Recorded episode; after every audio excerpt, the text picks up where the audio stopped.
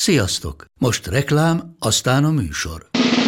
A műsor, valamint az élményekkel teli utazások, személyre szabott ajánlatok és állandó kedvezmények támogatója a Molmove hűségprogram. Nyisd meg a Molmove appot, a profilodba belépve add meg a Pogi promóciós kódot, és tankolj Molevo és Evo Plus üzemanyagjainkból 15 forint per liter kedvezménnyel. Ne feledd, a Pogi promókóddal most még jobban megéri Molmove tagnak lenni. Vége a reklámnak, jön a műsor.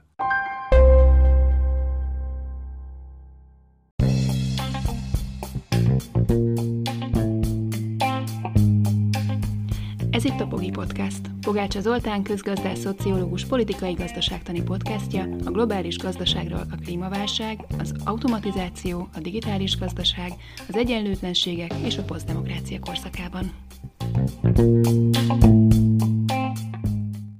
Joe Biden a demokrata előválasztási kampányban is, és az elnökválasztási kampányban is mérsékelt jelöltnek mutatkozott. Ennek ellenére most, hogy elnökké vált, a csomagja, a gazdasági csomagja, amit bemutat, és most már tulajdonképpen két külön csomagról is beszélhetünk. Nos, ezek nagyon radikális változást hoztak abban a paradigmában, amelyel az Egyesült Államokat kormányozzák, és főleg a demokrata párton belül. Több generáció óta a legnagyobb ilyen keresletérénkítő csomag, amiről beszélhetünk. Ez az egyik érdekessége. A másik, hogy van egy elmélet, ami szerint nagyjából 40 évente jelentős közgazdasági paradigmaváltás van a világban, és akik ezt vallják, azok szerint most ennek eljött megint az ideje, és Joe Biden új csomagjai, gazdaságfilozófiája ezt a 40 évenkénti váltást testesítik meg. Erről lesz ma szó.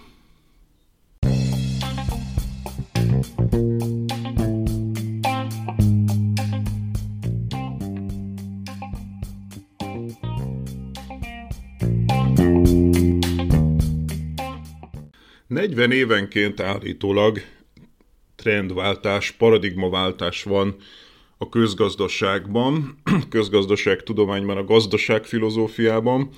Legalábbis vannak, akik ezt gondolják, és ezt arra alapozzák, hogy alapvetően kétszer már megtörtént ez. Az első az 1930-as években, amikor ugye a 29-es nagy gazdasági világválság nyomán megszületett Keynesnek, John Maynard Keynesnek az Általános Elmélet című könyve, ami jelentős paradigmaváltást hozott az akkori gazdaságfilozófiában, sőt a közgazdaságtudományban általában. Ugye korábban azt hitték, hogy a gazdaság magától képes visszajönni válságok idején, magához tér, az árak lefelé igazodnak, a bérek lefelé igazodnak, és aztán szépen visszavesznek mindenkit, és megint elkezd a gazdaság növekedni. Na ez nem történt meg a 30-as években, hosszú éveken keresztül, és amikor Keynes megírta az általános elméletet, akkor ez egy igen jelentős paradigmaváltást jelentett, és a korábbihoz képest egészen másképp kezdtek el gondolkodni gazdaságfilozófiáról és közgazdaságtudományról is. A másik ilyen paradigmaváltás pedig a 70-es években történt. Ugye a 30-as évek és a 70-es évek között alapvetően a Keynesi paradigma volt a meghatározó, olyannyira, hogy amikor Friedmanék eh, és Hayekék ugye a második világháború után létrehozták a piaci fundamentalista Montpelleren társaságot egy svájci szállodában, egy hegy tetején, akkor pontosan tisztában voltak vele, hogy egy törpe kisebbséget képviselnek. A túlnyomó többsége a közgazdászoknak a kényszi paradigmában gondolkodott, illetve a gazdaságfilozófa is világszerte ebben a paradigmában mozgott. Ez igaz volt egészen a 70-es évekig, amikor is hát különböző okokból a Keynesi paradigmának vége lett, ez leginkább a stagfláció fogalmához kötődik, azaz, hogy a stagnálás és az infláció egyszerre jelentkezett, aminek elméletileg nem szabadott volna.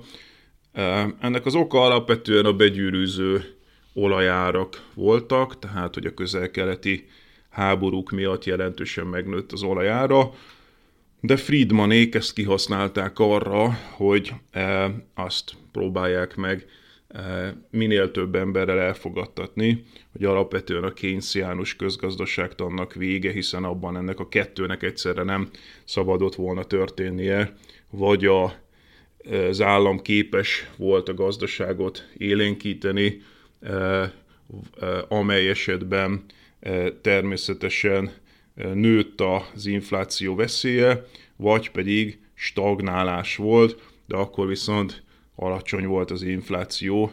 A kettőnek egyszerre, a stagnálásnak és az inflációnak nem szabadott volna megtörténnie, és hát különböző érvekkel, de Friedmanéknak alapvetően sikerült elfogadtatni a többséggel, hogy ez a Keynesiánus gazdaságpolitika, a Keynesi paradigma végét jelenti, és hát mondom, miközben 1930 és 70-es eh, évek között, ez egy jó 40 éven keresztül a kénciánus paradigma volt a domináns, utána pedig a 70-es évektől, hát nagyjából mostanáig pedig az a paradigma, amit jobb szó hiány neoliberálisnak nevezhetünk, e, igazából kellene erre egy sokkal jobb szó, piaci fundamentalista vagy valami hasonló, de a legelterjedtebb elnevezés erre a neoliberalizmus. Na most, most viszont úgy tűnik, hogy megint eltelt 40 év, és megint paradigma váltás van, tehát úgy látszik, hogy ezek a gondolatok, ezek a gyakorlatok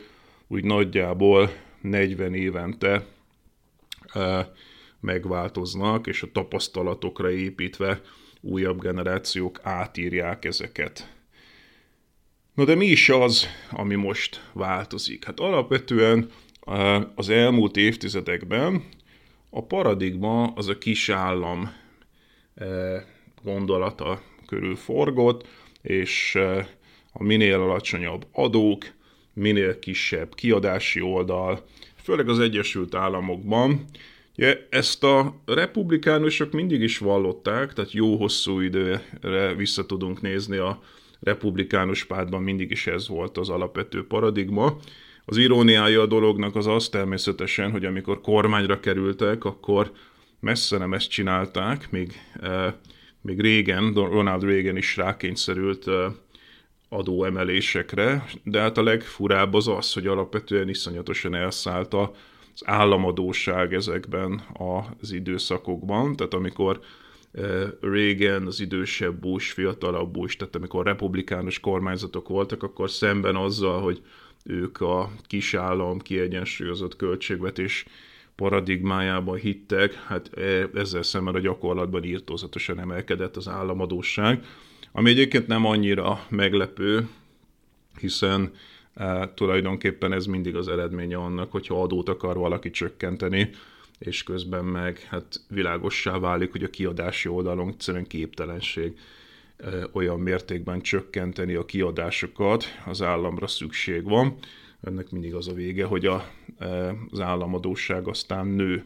Az egyetlen időszak az elmúlt évtizedekben, amikor nem nőtt az államadóság, az a demokrata Clinton korszak volt a 90-es években, de ott meg ugye az a furcsaság, hogy ő alapvetően azért tudta stabilizálni az adósság szintjét, mert ő is a kiadási oldalt vágta meg, tehát ő sem adóemeléssel, hanem a kiadási oldal megvágásával stabilizálta egy rövid időre az Egyesült Államok államadóságát. Clintonra egyébként is jellemző volt, hogy elfogadta a republikánusok gondolatait. Ő ugye ennek a harmadik út című hullámnak volt a része, ami nek ugyanúgy része volt az elméletileg bal oldalon François Mitterrand, aki már a 80-as években nagy fordulatot vett, vagy Nagy-Britániában Tony Blair, aki az Anthony Giddens féle eh, harmadik utas gondolatot legmarkánsabban képviselte, majd később Németországban Gerhard Schröder, eh, és egy csomó más elméletileg baloldali nevet is említhetnénk. Clinton ebből a szempontból elképesztően jó példa erre a harmadik utas gondolkodásra. van egy nagyon jó könyv, amit Thomas Frank írt, az a cím, hogy Listen Liberal, amiben gyakorlatilag bemutatja, hogy Clinton minden jelentős politikáját alapvetően a republikánusoktól vette át. A, azt is, amiről most beszélünk, ugye kijelentette Clinton szó szerint azt mondta, hogy the era of big government is over, a nagy állam korszakának vége, de ugyanúgy a masszív bebörtönzések, a nagyon kemény büntetőpolitika, vagy a NAFTA, az Észak-Amerikai Szabadkereskedelmi Egyezmény, vagy a pénzügyi piacok liberalizációja, sőt még a, e, az egészségbiztosítási modellje is, ezek mind-mind egytől egyik korábban republikánus politikák és javaslatok voltak. Tehát a korábbi demokrata politikákat, ami bizony aktív államot jelentett, ugye ez a hagyomány Franklin Delano Roosevelt, vagy, vagy a másik esetben mondjuk JFK, John Fitzgerald Kennedy-nek a e, neveivel szimbolizált. Szóval, hogy ez a hagyomány, ez egy sokkal aktívabb államot jelentett, egy sokkal inkább újraelosztó, minimálbéreket emelő, és a szegényebb amerikaiakat támogató politikát, ezzel szemben Clinton gyakorlatilag a republikánus vonalat képviselte. És tulajdonképpen ezzel egy hosszú, gyakorlatilag 40 éves trend e, valósult meg a 70-es évektől kezdődően egészen a 2008-as válságig vagy máig, többségében republikánus elnökökkel, kormányzatokkal, de hát Clinton egyértelműen ide tartozik, és egy kicsit még az Obama időszak is bizonyos szempontból. Bár 2008-ban már a 2008-as nagy nemzetközi pénzügyi válsággal elindul egyfajta paradigmaváltás, ha lassan is. Ugye ennek az első jele az az, hogy ki kellett menteni az amerikai bankszektort adófizetői pénzekből. Ez volt a híres Troubled Assets Relief Program, a e, bajba jutott eszközök megmentési programja, ami egy gigantikus összeggel e, segítette meg a bajba jutott és a bajba nem jutott bankokat, pénzügyi holdingokat, és a bajba nem jutottakat azért kellett megmenteni, hogy a piac szereplői ne tudják, hogy ki az, aki az állam szerint óriási bajban van, ezért nekik is muszáj volt elfogadni ezeket a pénzeket. A másik ilyen jelentős változás pedig az úgynevezett quantitative easing, a mennyiségi könnyítés volt a monetáris oldalon, tehát a Fed a jegybank oldalán. Ugye a, a, a TARP-ot azt a, a, a kormányzat adta, tehát ez tulajdonképpen a költségvetési politika részének tekinthető, de a monetáris oldalon is mennyiségi könnyítés volt, ami azt jelentette, hogy a Fed bővítette a pénzkínálatot, és hát alapvetően ezzel a cégeket próbálta meg megsegíteni, tehát jelentős mértékben próbálta a kereskedelmi bankrendszeren keresztül átnyomni a hitelezést, és amikor ez nem sikerült, akkor közvetve elkezdett vásárolni eh, hát különböző kötvényeket, részvényeket is.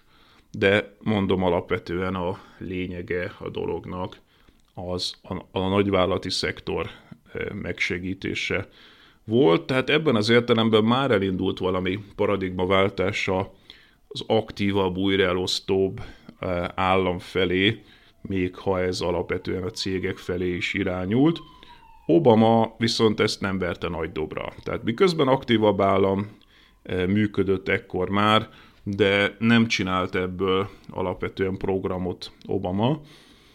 Most ez körülbelül egy ilyen 5%-os csomag volt, tehát ebben az időszakban a 2008-2009-es válságkezelés az egy 5% per GDP arányú csomagot jelentett, amit akkor hatalmasnak tartottak, de mindjárt látni fogjuk, hogy Joe Biden alatt majdnem dupla ekkora csomagról beszélhetünk. Aztán ugye jön a 2020-as válság, a Covid-válság, amikor egészen új paradigmatikus változások jönnek be. Az egyik ilyen az az úgynevezett helikopterpénz.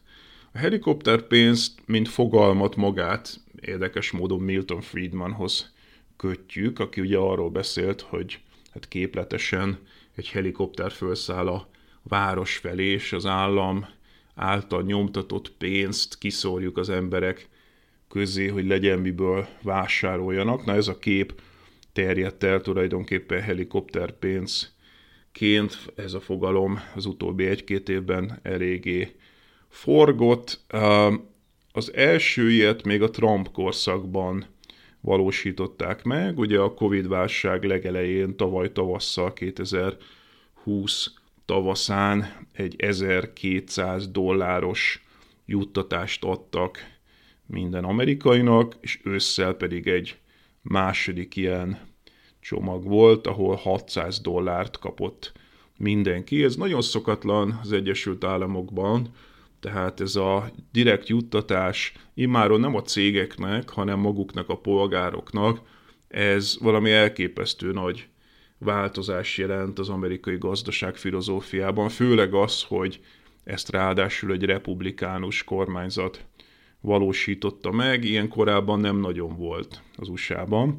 Hasonlókat egyébként a távol-keleten adtak, Hongkongban, Japánban, Szingapurban is így reagáltak a Covid válságra, illetve több európai országban, Spanyolországban, Olaszországban is hasonlókat adtak. A Biden csomag viszont ehhez képest is több szempontból tovább lépés ebben a paradigmaváltásban. Tehát alapvetően a, a legfontosabb az az, hogy Biden már explicite paradigmaváltásban van. Tehát ahhoz képest, hogy jelöltként eléggé mérsékelt kampányt vitt, ugye úgy mutatta magát, hogy ő az Obama korszakhoz képest a folytatás, a normalitás, a béke, a középutasság jelöltje, a nála sokkal radikálisabb demokrata mezőnyhöz képest. Ehhez képest, amit most csinál Biden, az kifejezetten radikálisnak mondható amerikai léptékkel. Explicite arról beszél, hogy paradigmát akar váltani. De ez többször is egyértelműen kijelentette, hogy ezzel a csomaggal ő paradigmát akar váltani. És tulajdonképpen két csomagról is beszélhetünk. Az első, ez egy, hát ilyen szociális csomagnak lehet mondani, megint egyfajta helikopterpénz. Ennek az egyik része, hogy most 1400 dollárt kap majdnem mindenki, van egy felső korlát, de majdnem mindenki eh, az Egyesült Államokban. Ez abból a szempontból egy jelentős újítás, hogy korábban mindig az volt a probléma, hogy egyfajta irítség volt azok között, akik nem kaptak, meg akik kaptak. Most tehát olyan, annyira széles körben adják ezt a támogatást, mondom, majdnem mindenki kapja, hogy ez a típusú ellentét nem fog létrejönni, hogy megkérdőjelezik azok, akik nem kapnak, hogy a társadalom legalján a szerintük ingyen élők ugyan miért kaptak. Tehát a paradigmaváltásnak az is része, ez tulajdonképpen hasonlít a skandináv jóléti modell gondolkodásához, hogy nagyon széles körben kell adni támogatást, nem elég csak a legrászorultabbaknak, mert az mindig ellentéteket szül. Ha elég széles körben adjuk, akkor mindenki támogatni fogja, és meg akarja tartani ezeket a támogatásokat. A második része ennek a még, még mindig a szociális csomagnál vagyunk. A második része ennek, hogy egy jelentős adókedvezményt ad gyerekek után, a nagyobb gyerekeknél 3000 dollárt jelent ez, 6 év alattiaknál pedig 3600 dollárt per gyerek, per fő. És hát ez olyan léptékű támogatás, ami egyes számítások szerint gyakorlatilag megfelezi az amerikai gyerekszegénységet, aminek hát éppen ideje, mert nincs még egy olyan fejlett ország, ami, ahol olyan széles lenne a gyerekszegénység, mint az Egyesült Államokban.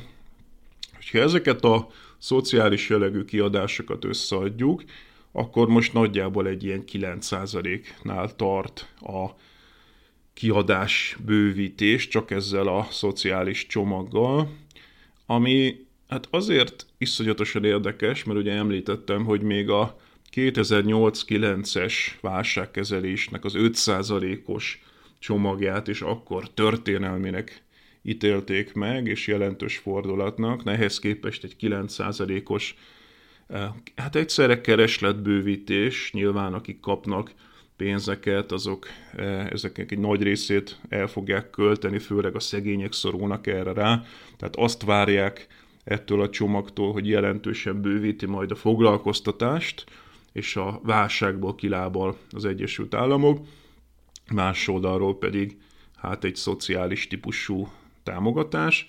Szóval egyértelmű, hogy ez egy nagyon nagy csomag így eh, nemzetközi összehasonlításban is, de különösen az USA történetét szemlélve. Nagyon érdekes paradigma különbség van itt az Egyesült Államok és Európa között. Ugye az látszik, hogy az USA-ban eh, a jövedelmeit próbálják meg az embereknek megtartani, tehát arra koncentrálnak, hogy megmaradjon a jövedelmük a polgároknak. Európában sokkal inkább a munkahelyekre koncentrálnak, sokkal inkább az a cél, hogy állásban maradjanak az emberek, és hát ugye a harmadik paradigma az Magyarország, ahol alapvetően a cégekre koncentrálnak, hogy a cégek maradjanak meg, sokkal kevésbé az emberek jövedelmei vagy munkahelyei. Miért mehetett át ez a csomag? Hát ennek több oka lehet. Az egyik az, hogy ezt alapvetően nagyon csöndben csinálta Biden, tehát nem volt nagy csínadratta a választási kampányban sem, utána sem, mint hogyha a leg, világ legtermészetesebb dolga lenne, úgy jelentette be és viszi át a törvényhozáson. A másik oka, hogy alapvetően a republikánusok szétestek, tehát nagyon megosztott a párt, a trumpisták és a nem trumpisták között, és hát az ő választóinak, választóiknak egy jelentős része is támogatja, tehát a felmérések szerint az ő választói körülbelül 35%-a is egy csomag mellett van, nyilván a nagy részt a szegényebb republikánus választók, akik közül akár el is hódíthatnak sokat ezekkel a támogatásokkal a demokraták. Hát nyilván a demokrata párt szavazói között masszív támogatása, támogatottsága van ennek a csomagnak. És ráadásul ez még nem is az egyetlen csomagja Bidennek, eh, hanem még egyéb más paradigmatikus változtatások is vannak. Ugye terve van véve, hogy 15 dollárra emelik a szövetségi minimálbért. Most Amerikában egy nagyon fura rendszer van, vannak helyi minimálbérek, de van egy szövetségi minimum is, aminél kevesebbet nem kereshetnek, és hát ugye hosszú-hosszú évtizedek óta követelése volt már a szakszervezeteknek és a demokrata párt radikálisabb részének, hogy eh, hívják, hogy Fight for 15, harcolja 15-ért, hogy legalább 15 dollárra emeljék meg a szövetségi minimálbért, ami még szintén egy gyalázatosan alacsony szint, csak az a probléma, hogy ennél sokkal kevesebből élnek emberek, főleg a szolgáltató szektorokban, a vendéglátásban és egyéb más helyeken. Ez nagy részt érinti a feketéket, a bevándorlókat, de hát a, a, a, a lakosság többi részét is, akik nagyon kevés pénzből élnek, és hát ugye az egyik nagyon erős mondás ezzel kapcsolatban, hogy a minimálbér az alapvetően elszakadt a gazdasági növekedéstől. Tehát a második világháború után, amikor a demokraták kormányoztak, akkor mindig követte a gazdasági növekedést a minimálbér növekedése is, ezért joggal várhatták az emberek, hogy a gazdasági növekedés majd az ő életszínvonalukban is javulást hoz, Ugye ez volt az a híres mondás, hogy a felemelkedő dogály az minden csónakot megemel, aztán szépen lassan a 70-es évektől, amikor ugye megtörtént ez a 40 éves paradigmaváltás, onnantól gyakorlatilag alig emelték a minimálbért, és hiába volt gazdasági növekedés, a legszegényebbek jövedelmei elszakadtak ettől. Vannak számítások, ami szerint, hogyha követte volna a minimálbér a gazdasági növekedést, a termelékenység növekedését, akkor ma körülbelül 22 dolláros minimálbérnek kellene lennie az Egyesült Államokban. E, irigykedve néznek olyan országokra, mint Dánia, ami hasonló fejlettségi szinten masszívan magasabb minimálbéreket ad az embereknek. E, mondom, ehhez képest jelenleg vannak, akik 8-9 dollárokból élnek, hogy kénytelenek megélni. Itt megint egy paradigmaváltásról beszélhetünk, hogyha tényleg sikerül elérni ezt a minimálbér emelést. Itt két paradigma van egymással szemben. Az egyik, amit a neoliberális korszak használt, ez közgazdasági iskolák közül a neoklasszikus iskolához kötődik. Ugye a neoliberalizmus az egy politikai mozgalom, míg a neoklasszikus az egy közgazdasági iskola, ahol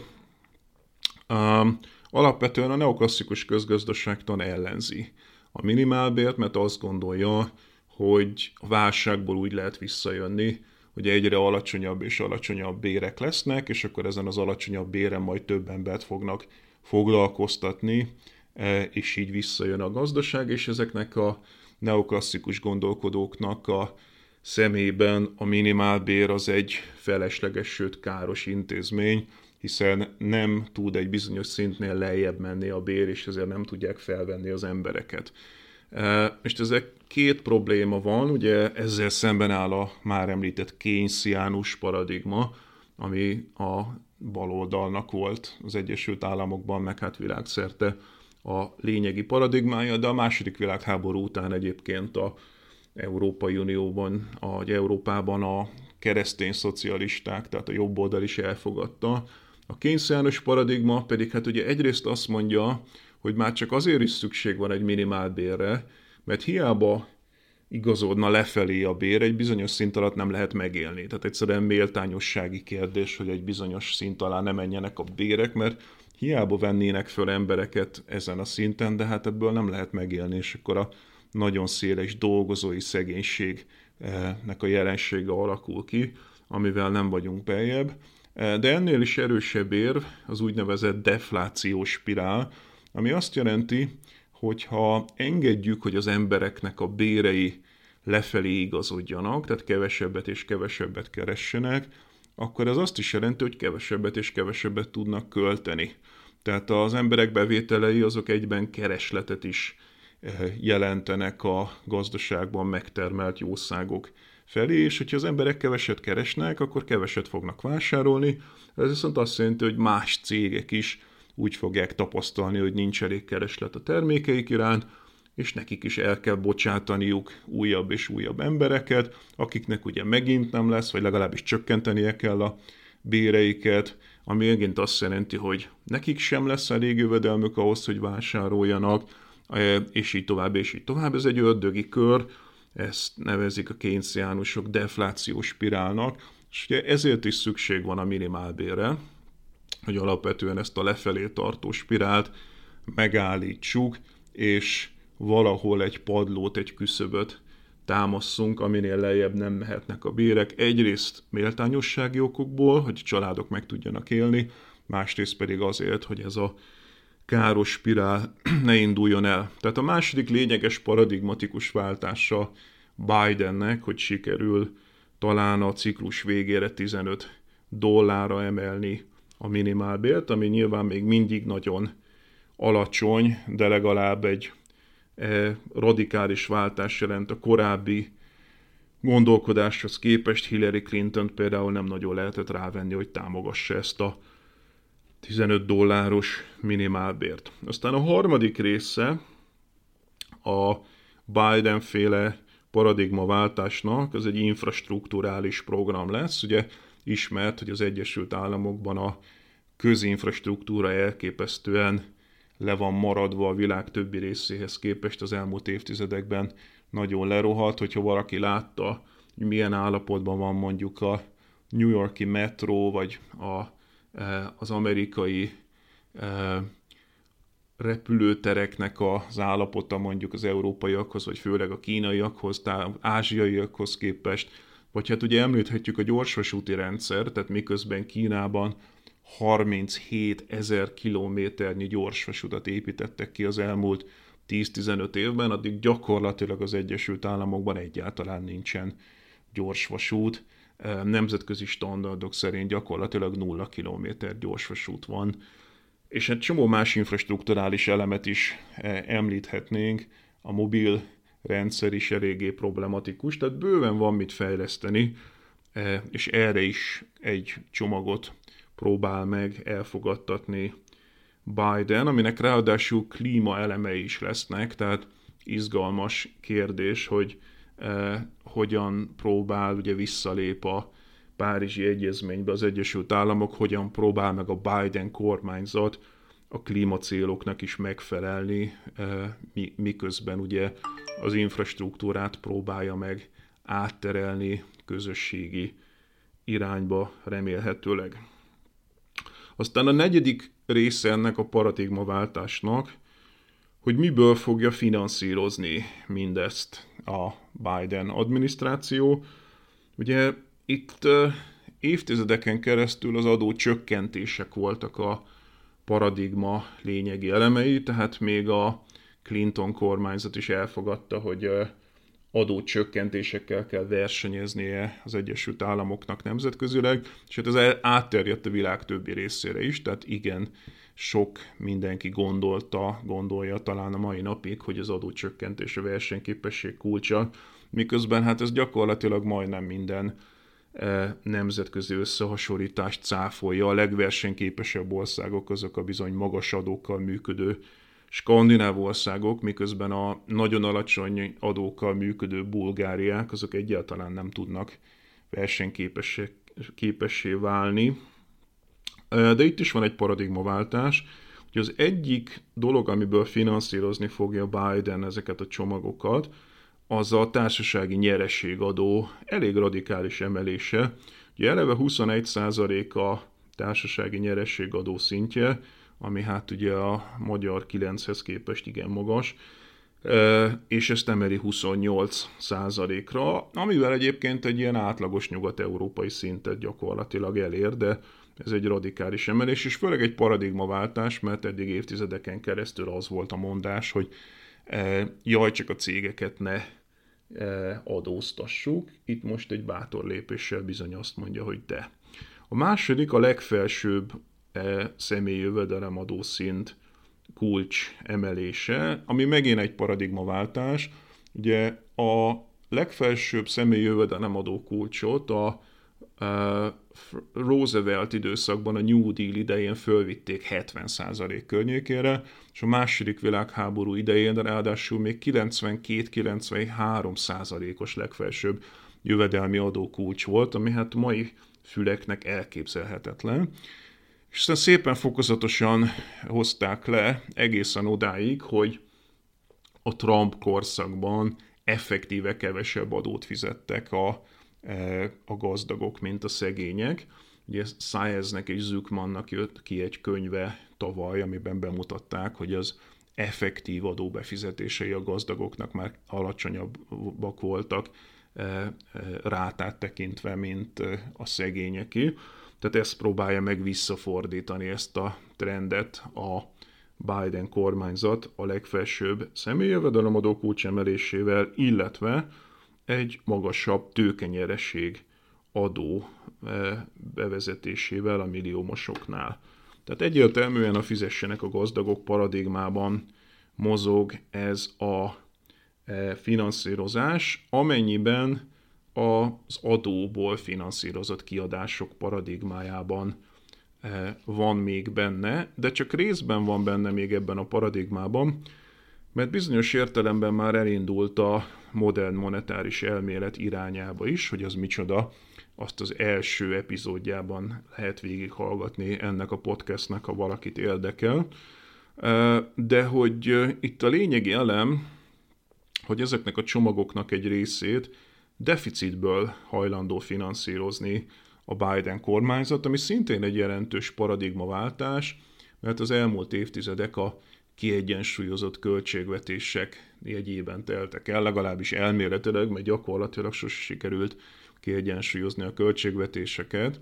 Ugye ismerjük a, a, az adósságállomány radikális emelését, az államadóságét is, és hát ugye le is minősítették az Egyesült Államokat, de és néha ugye hetekre leállt az amerikai államgépezet, mert azt állították, hogy nincs pénz, ami hát természetesen sosem volt igaz, de ezzel lehetett terrorizálni a mindenkori kormányzatot. Most viszont a Biden adminisztráció bevállalja, hogy bizony deficitből finanszírozza egy jelentős részét. Ugye ez megint egy Keynesiánus paradigma, tehát szembe megy azzal a sound money-nak eh, nevezett elképzeléssel, ami itt uralkodó paradigma volt évtizedeken keresztül, hogy mindig törekedni kell a költségvetés kiegyensúlyozására, ami hát ugye rendkívül káros abból a szempontból, főleg válság idején, hogy hát ilyenkor tulajdonképpen az állam adóztatással elvesz egy csomó pénzt a magánszektortól, amit a magánszektor már nem tud elkölteni, tehát ott a beruházások csökkenni fognak, és hát az állam sem költi el, ettől lesz kiegyensúlyozott vagy pluszos a költségvetése, tehát gyakorlatilag jelentősen rontja a kilábalás esélyeit válság idején, míg hogyha deficit finanszíroz az állam, akkor extra forrásokat juttat bele a gazdaságba, ami képes stimulálni, felpörgetni a gazdaságot. Ugye ez gyakorlatilag e, olyannyira fontos, hogy deficitfinanszírozás legyen válság idején, hogy e, Paul Krugman erről a híres amerikai közgazdász úgy is nyilatkozott, hogy a 2008-9-es válságok idején a deficitek mentettek meg minket, ha nem lettek volna állami deficitek, akkor itt sokkal rosszabb lett volna a helyzet. Tehát beruházunk, deficitből fölpörgetjük a gazdaságot, és a gazdasági növekedés majd helyreállítja az adóság per GDP állományt, mert ugye mindig ezt nézzük, ezt a mutatót, adóság per GDP, és hogyha deficitből válság idején tudunk beruházni, akkor fölpörög a GDP, és hosszabb távon rendben lesz a dolog. Ez megint egy éles szembehelyezkedés a korábbi kiegyensúlyozott költségvetésre e, törekvő logikával, és bizonyos értelemben egy elmozdulás a modern monetáris elmélet felé, mert e, a vita ma már az inflációról szól. Tehát egyértelműen azt vitatják ma már a, az elemzők, a hozzászólók, a véleményformálók az Egyesült Államokban, hogy lesz-e ennek inflációs hatása, van, aki szerint igen, van, aki szerint eh, nem. Paul Krugman támogatja például ezt a csomagot, eh, Larry Summers nem, ami egy jó jel, ez valószínűleg minden rendben van, amit Larry Summers ellenez, eh, de a lényeg az, hogy ez a vita ma már arról szól, hogy lesz-e infláció vagy nem, ami tulajdonképpen a modern monetáris elméletnek a mondása, tehát hogy a kemény korlát az nem a költségvetési hiány, nem attól kell félni, hogy most leminősítenek minket, meg mit szólnak majd a kötvénypiacok, hanem a vita arról szól, hogy e, lesz-e infláció vagy nem, ami az igazi érdemi korlátja az állam aktivizmusának a modern monetáris elmélet szerint. Hogy hogy jutottunk ide, abban nagy része van annak, hogy hát a hagyományos neoliberális paradigma tulajdonképpen gyakorlatilag megcáfolódott az elmúlt évtizedekben, hiszen hogy többször említettük, jelentősen nőtt az államadóság szintje, és mégsem mentek az egekbe a kamatlábak, ahogy azt a neoklasszikus közgazdaságtan várná. Tehát gyakorlatilag cáfolatot nyertek ezek a félelmek a magas államadóság eh, költségvetési hiánya kapcsolatos eh, félelmek, és világossá vált, hogy nem ez az igazi korlát, hanem az infláció, amiről modern monetáris elmélet beszél. Összegezve tehát több szempontból is paradigmaváltás a Biden kormányzat csomagja, a szociális kiadások emelése, a direkt támogatások, az infrastruktúrális program, a minimálbéremelés, a gazdagok adóinak az emelése, a deficit finanszírozás, és alapvetően az, hogy már az inflációról vitázunk, ezek mind-mind radikális váltás jelentenek a gazdasági, gazdaság eh, politikai paradigmában, és talán remélhetőleg a közgazdaságtudományi paradigmában is, de úgy néz ki, hogy mégiscsak bejön az a nézet, ami szerint 40 évente paradigmaváltás van ezen a területen.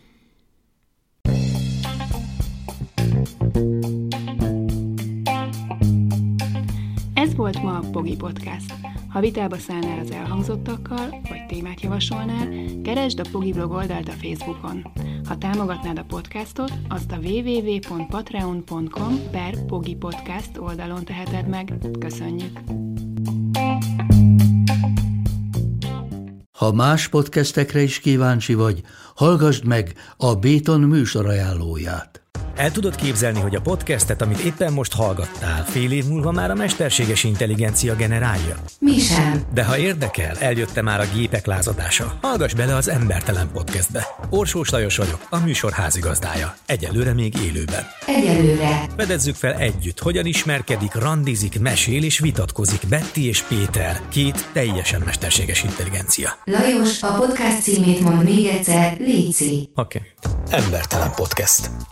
Ez a műsor a Béton közösség tagja.